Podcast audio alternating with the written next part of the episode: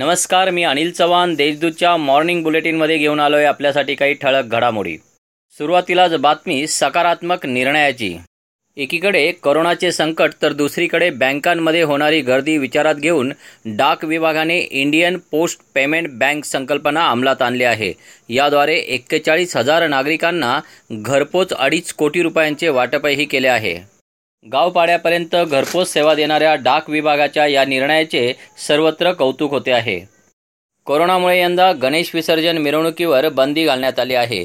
प्रत्येक प्रभागामध्ये गणेश विसर्जनाची आणि निर्माल्य संकलनाची व्यवस्था केली जाईल असे निर्देश मनपा आयुक्त अजित शेख यांनी दिले. या संदर्भात त्यांनी नुकतीच बैठक घेऊन संबंधित अधिकाऱ्यांना तशा सूचना केल्यात.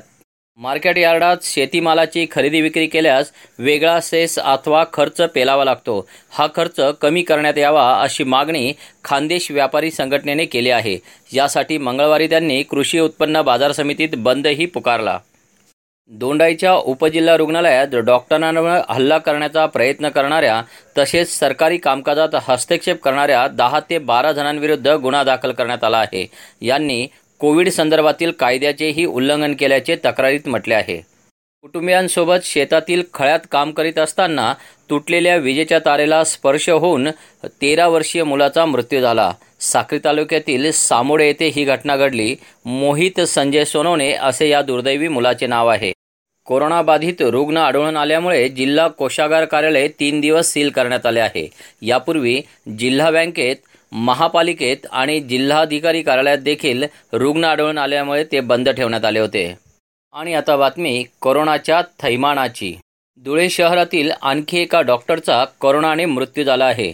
डॉक्टर शरद खांडेकर असे या दुर्दैवी डॉक्टरचे नाव आहे. यापूर्वी प्रख्यात डॉक्टर चुडामन पाटील डॉक्टर कल्पेश वाघ यांचाही करोनाने बळी घेतला आहे. गेल्या चोवीस तासात पुन्हा एकशे बहात्तर रुग्ण आढळून आले आहे. यामुळे जिल्ह्यातील बाधितांची संख्या सात हजार चारशे अठ्ठ्याहत्तर इतकी झाली आहे. तीन जणांचा मृत्यू झाल्यामुळे दोनशे एकोणीस जणांचा आतापर्यंत करोनाने मृत्यू झाला आहे. तर जिल्ह्यात पाच हजार एकशे एकोणनव्वद रुग्ण बरे होऊन घरी परतले आहेत. या होत्या आतापर्यंतच्या ठळक घडामोडी. ताज्या बातम्यांसाठी वाचत रहा दैनिक देशदूत आणि भेट द्या W W dot Deshdoot dot com या संकेतस्थळाला. धन्यवाद.